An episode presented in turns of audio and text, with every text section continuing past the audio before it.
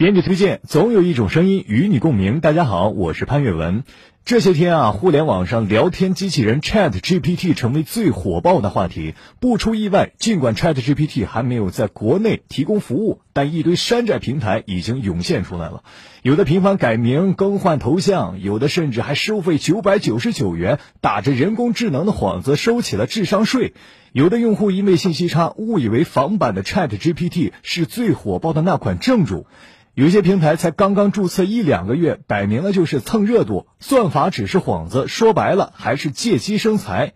如果真的有强大的人工智能技术，又何必会采用和正版 ChatGPT 相似度极高的名字和头像呢？有网络安全从业者表示啊，国内目前的 Chat GPT 服务提供方只有两种模式，一种是取得 Chat GPT 官方接口再提供给国内用户的二导手，另一种则是完全的山寨，使用的 AI 对话模型质量不及 Chat GPT，无法给出高质量的回答。不管是名字还是商标近似，打着正版 Chat GPT 的名义来开展经营活动，都有可能涉嫌侵权。上海市律师协会竞争与反垄断业务研究委员会主任田晓峰表示。实际上，与真正的 ChatGPT 或者是 OpenAI 的公司并没有实际联系，也并未给中国消费者真正提供 ChatGPT 的服务，却进行宣传，并使消费者误以为其服务提供方为 ChatGPT 的行为，既可能违反消费者权益保护法的规定，构成欺诈消费者的行为，也可能构成虚假宣传的行为，